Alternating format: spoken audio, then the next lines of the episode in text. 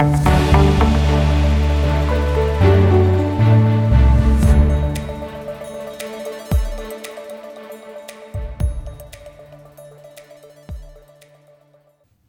tervetuloa kuuntelemaan Nordean varallisuudenhoidon toukokuista sijoituspodia. Täällä tuttuun tapaan äänessä Hertta Alava. Hei vaan. Ville Korhonen. Hei hei.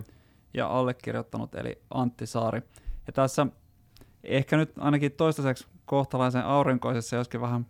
vilakoissa tunnelmissa mennään myöskin ehkä voisi vois sanoa, että tuolla markkinoilla, eli siellä on ollut vähän suuntahakusessa tässä kevään aikana – ja joku voisi jopa sanoa, että kun katsotaan vähän pidemmällekin, niin euromääräisesti tuo markkinoiden tai osakemarkkinoiden liikehdintä on ollut enemmän sellaista edestakas heilumista. Siinä toki yksi tärkeä tekijä, mikä siihen on vaikuttanut, on se, että euro on nyt vahvistunut aika voimakkaasti ja se on sitten syönyt noiden kansainvälisten sijoitusten tuottoja tuolta oikeastaan viime vuoden loppupuolelta lukien. Mutta kyllä tässä vähän on myöskin tällaista, että nyt kun ne kovimmat nousut sieltä syys-lokakuun pohjilta on nähty, niin nyt sitten mietitään, että mihin, mihin mennään seuraavaksi ja mistä löytyy sitten seuraava sytyke siihen kurssinousun jatkumiselle. Ja tuotot tuossa tosiaan huhtikuussa niin euromääräisesti pikkusella miinuksella, mutta sitten paikallisessa valuutassa itse asiassa globaalit osakkeet pärjäs aika hyvinkin. Mutta jos ei siihen mennä sen enempää, aloitetaan ehkä ensimmäisenä siitä, että me kerrankin tehdään tai vaihteeksi tehdään jotain muutoksia meidän näkemykseen tuo osakemarkkinapuolella, niin Hertta, mitäs siitä on kerrottavaa? Joo, eli me ollaan nostettu kehittyvät osakemarkkinat ylipainoa ja sitten vastapuoleksi laskettu Pohjois-Amerikka alipainoa. Ja ehkä tässä kannattaa nyt ottaa tämä positiivinen tulkinta, eli näkemys kehittyvistä markkinoista nimenomaan on parantunut, ei niinkään, että me oltaisiin erityisen negatiivisia Yhdysvaltain markkinasta. Eli jos katsoo ihan tota kasvunäkymää, niin kyllähän se kehittyvillä markkinoilla on varsin suosiollinen tällä hetkellä, etenkin tuolla Aasian puolella, ja jos verrataan sitten vielä Eurooppaan ja Yhdysvaltoihin, jossa kasvu selkeästi hidastuu aika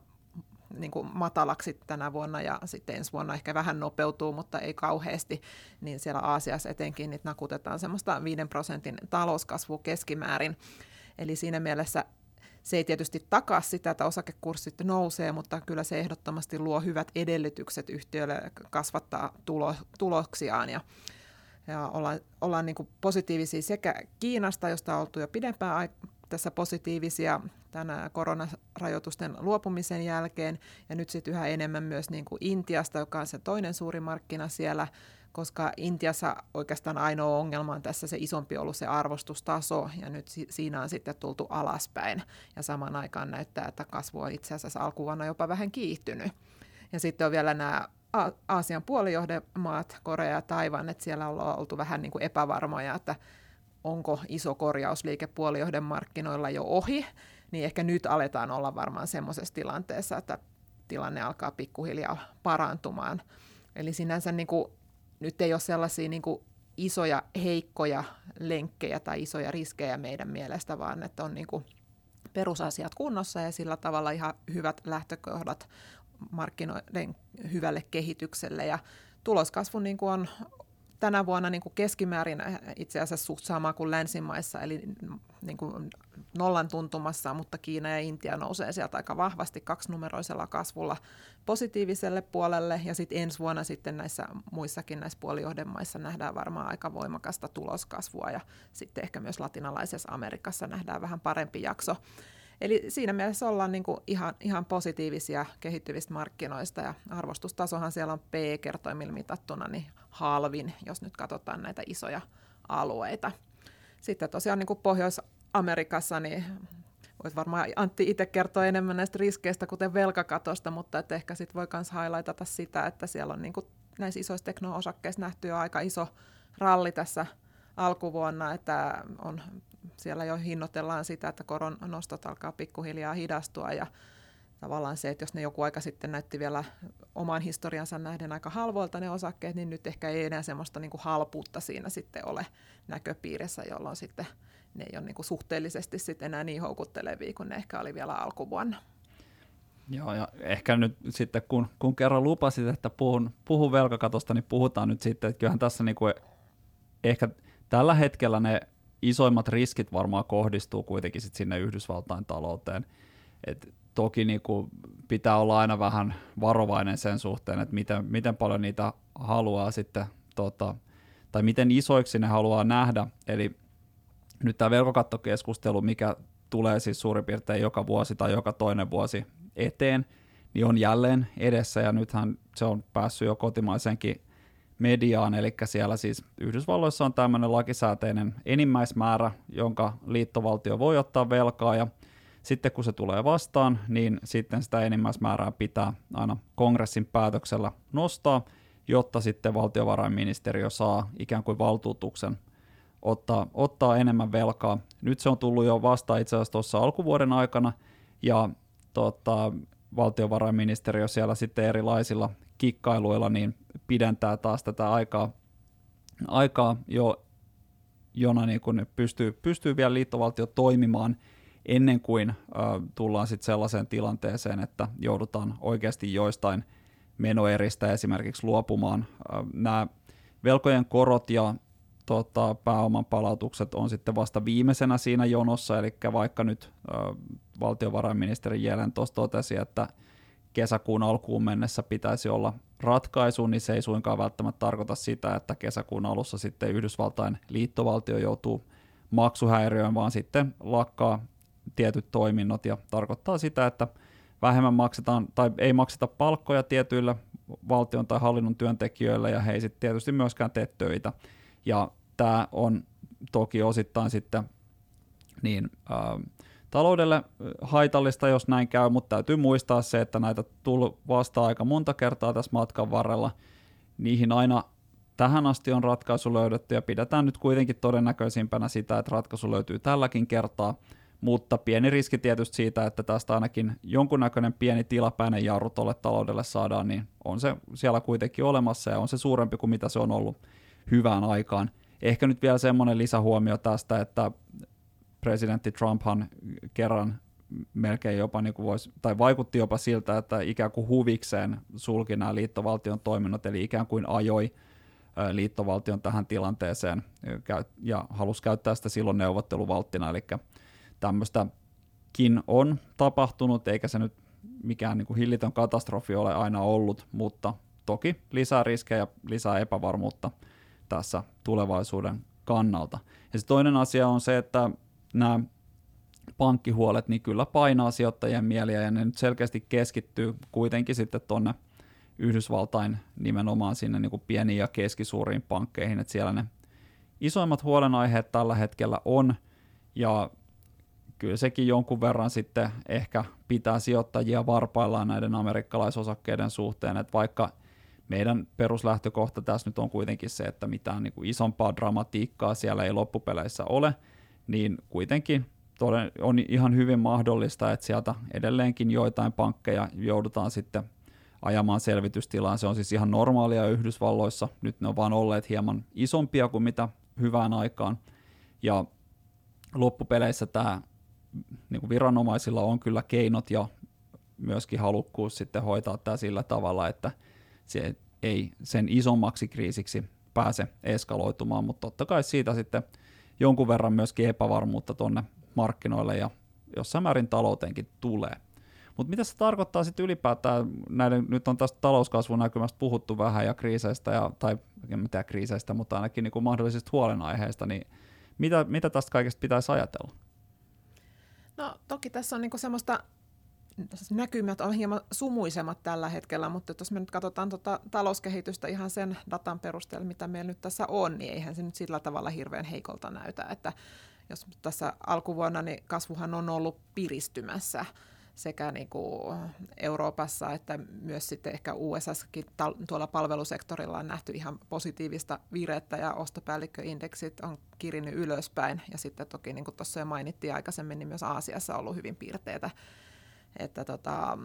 palvelusektori on tyypillisesti 60-70 prosenttia talouden koosta ja siellä on tosiaan niin kuin aika vahvaa kasvua, että vaikka inflaatio syö sitä ostovoimaa, niin työllisyystilanne on kuitenkin niin kuin sen verran hyvä ja on tullut palkankorotuksia, että ihmisillä on sitä ostovoimaa edelleen ja sitten ehkä vielä vähän tästä niin kuin korona rajoituksen, koronarajoitusten poiston jälkeistä vapautta kuluttaa ja käydä kaikkialla, niin silläkin on vielä vaikutusta. Että teollisuudessahan tyypillisesti nämä syklit on aina sitten vähän niin kuin nopeammin menee, että välillä niin kuin hidastellaan ja välillä on sitten taas vauhdikkaampaa, että siellä on nyt nähty sellainen puolisen vuotta vähän hitaampaa kehitystä.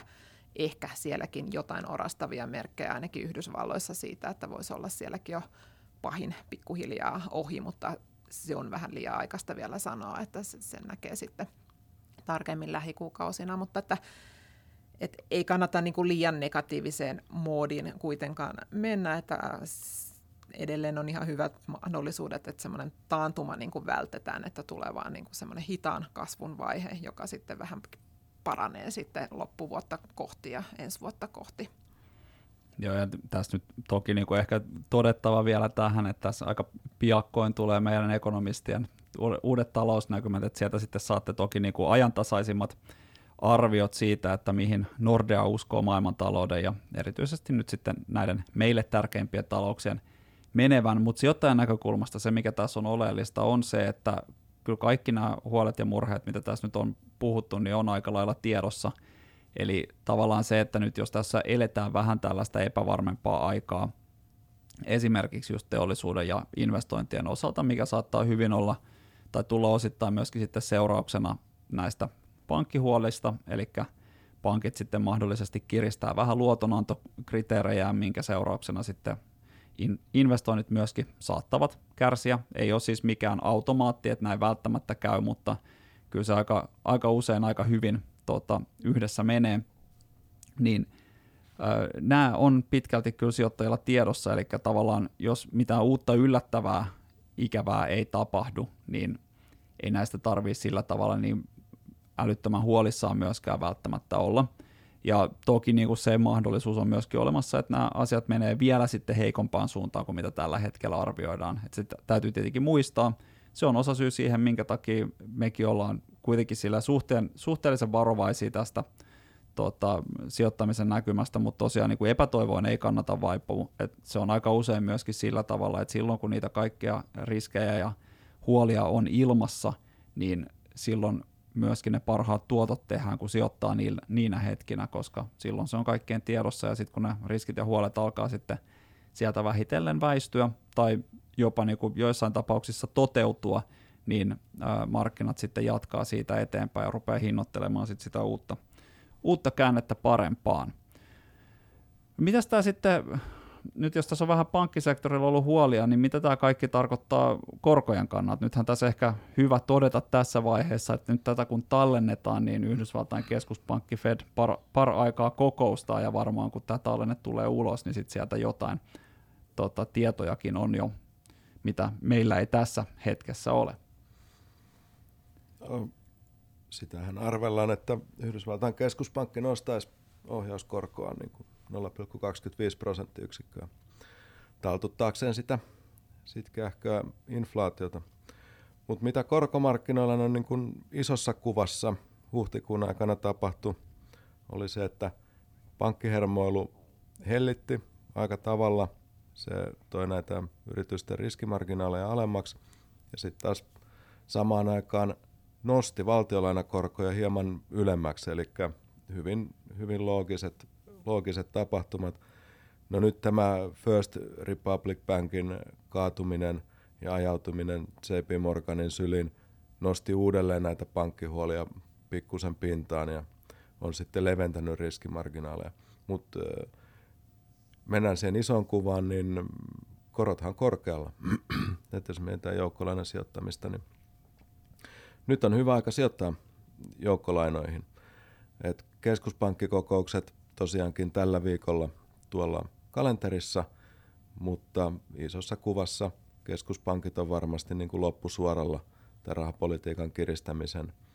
osalta ja toivon mukaan sitten jossain kohtaa inflaatio on maltillistunut riittävästi ja päästään sitten kuka ties vähän löysemmänkin rahapolitiikan vaiheeseen, mutta siellä ei olla vielä niin onko tässä nyt kuitenkin, jos ei ehkä niin sitä rahapolitiikan käänteitä kommentoida, mutta jos ajattelee tätä niin kuin ylipäätään korkosijoittamista, niin sehän on tehnyt niin kuin aika moisen tota, paluun sijoituskartalle tässä viimeisen vuoden aikana? No on, on toki, että onhan tässä jo pidemmän aikaa ollut niin kuin korot, pidem, pitkät korot korkeammalla, eli se sijoittaminen on näyttänyt ihan erilaiselta kuin mikä tilanne oli sanotaan pari vuotta sitten. Et siinä mielessä, siinä mielessähän tilanne on hyvä.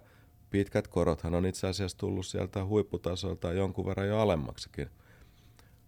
Kukaan nyt osaa sanoa tarkasti, että mikä se seuraava liike on, mutta ää,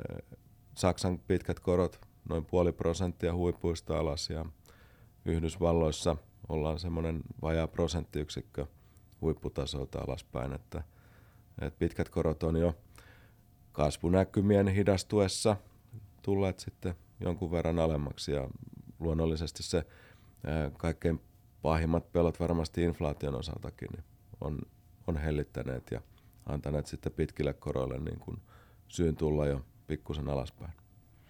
Niin kyllähän tämä varmaan nyt kun inflaatio huiput ehkä on takana päin ja inflaatio alkaa tuosta maltillistua ja rahapolitiikan kovin kiristämisvaihe toivottavasti takana päin, niin alkaa jo tarkoittaa sitä, että nyt, nyt sitten tästä eteenpäin niin nämä joukkolainat niin tarjoaa jo ihan eri tavalla myöskin sitten hajautushyötyä sinne salkkuun kuin mitä, mitä viime vuonna, kun osakkeet ja tota, joukkolainat meni vähän samaan suuntaan vähän turhankin paljon. Et nythän tässä nähtiin tuossa maaliskuun tai näiden pankkihuolien yhteydessä, että silloin kun osakemarkkinoilla menee huonosti, niin joukkolainoilla tai erityisesti valtionlainoilla niin menee hyvin. No näin se oli, että nyt sieltä joukkolainoista löytyy tätä löytyy hajautushyötyä ja sitten toisaalta löytyy niin kuin korkotuottoa, koska korot on jo selvästi korkeammalla, niin sieltä tulee ihan eri tavalla sitä korko, korkotuottoa sinne sijoittajan salkkuun ja se, se korkotuotto sitten suojaa jo jonkin verran näiltä joukkolainojen arvojenkin heilunnalta. Eli jos se viime vuoden huonot joukkolainatuotot olivat sitä nopean koron nousun aiheuttamaa joukkolainojen arvonlaskua, niin nyt siellä sitten korot on,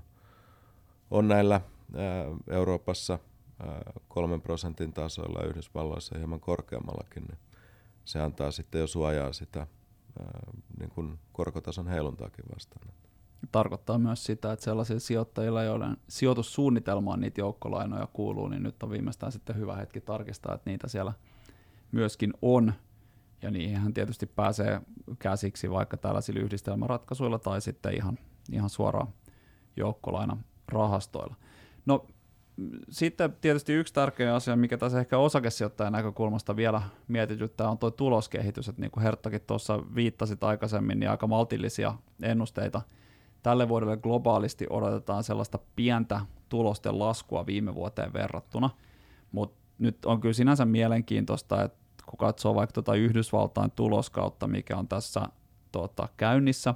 niin sieltä on tullut todella paljon parempia tuloksia kuin mitä on ennustettu tuota, tuloskauden alla.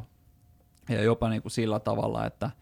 olkoonkin, että tähän tuloskauteen tultaessa niin niitä ennusteita myöskin laskettiin aika voimakkaasti, mutta kyllä tämä niin kuin taso on, tai tämä niin kuin se taso, millä niitä ennusteita on ylitetty, niin on myöskin aika tota, tai selkeästi niin kuin tavanomaista kovempi, eli tarkoittaa sitä, että yritysten tuloskunto on sittenkin vähän parempaa kuin mitä pelättiin, ja antaa kyllä vähän ehkä myöskin vihjeitä mahdollisesti siitä, että jos nyt tässä taloudessa ei mitään uusia heikkouksia tule, niin mahdollisesti myöskin nämä tulos, tai tulokset vois kääntyä aikaisemminkin tota, parempaan kuin mitä tässä ollaan ennakoitu, eli nyt tällä hetkellä näyttäisi siltä, että se, tai ennusteiden mukaan, niin se pahin, pahin hetki tulee olemaan nyt tuossa varmaan ehkä itse asiassa näillä ennusteilla niin Yhdysvalloissakin tuossa toisella neljänneksellä, koska tämä ensimmäinen meni huomattavasti paremmin, tai on toistaiseksi mennyt huomattavasti paremmin kuin mitä on ennustettu, mutta sitten oltaisiin jo menossa parempaan suuntaan. Tietysti jos, jos nyt asiat ei menekään millään uudella tavalla huonosti, vaan tässä vaan nyt sitten kitkuutellaan vähitellen sinne tota, parempaa myöskin talouden kannalta, niin on hyvin mahdollista, että nämä tuloskäänteet on myöskin sitten parempia. Et nyt jos katsotaan vaikka globaalien yritysten liikevaihtoennusteita, niin ne on aika reippaasti maltillisempia kuin mitä talousennusteet antaisi ymmärtää tälle ja ensi vuodelle. ja sieltä voi kyllä vielä tulla niin kuin myönteisiäkin yllätyksiä, jos ei tässä nyt sitten tosiaan mennä talousennusteista heikompaan niin kuin kehityksen kannalta, mikä se on, sekin on toki mahdollista, mutta et siltä puolelta niin voisi jopa niin kuin parhaimmillaan odottaa ihan myönteistäkin tota, käännettä ja vähän tukijalkaa, että jos tuossa on sanottu, että markkinoilla on ollut vähän suuntahakusessa, niin sieltä sitä suuntaa voi sitten kyllä löytyä, jos, tota, jos asiat eivät menekään sitten yllättävällä tavalla heikompaan suuntaan. Mutta tämmöisessä vähän ehkä voi sanoa, että epävakaissa tunnelmissa, niin kuin nyt tämä alku, tai tota, toukokuun alun sääkin on ollut, niin mennään ehkä vielä markkinoilla. Eli sen, sen suhteen niin voi olla varovainen sen oman ää, riskinoton kanssa, mutta ei mitenkään poikkeuksellisen varovainen. Eli sillä ajatuksella mekin ollaan osakkeet, tai pidetään osakkeet peruspainossa, mutta sitten toisaalta niin kuin myöskin, niin kuin Villen kanssa tuossa juteltiin, niin tärkeää muistaa se, että se, että joukkolainamarkkinoilta löytyy nyt niitä hyviä mahdollisuuksia, ja se kannattaa myöskin tässä tilanteessa hyödyntää. Mutta näihin kuvia tunnelmiin voisi ehkä päättää tämän toukokuisen sijoituspodin, ja palataan sitten asiaan tuossa kesäkuun alkupuolella. Kiitos kaikille kuulijoille ja oikein aurinkoista toukokuuta. Kiitos. Kiitos ja moi. thank you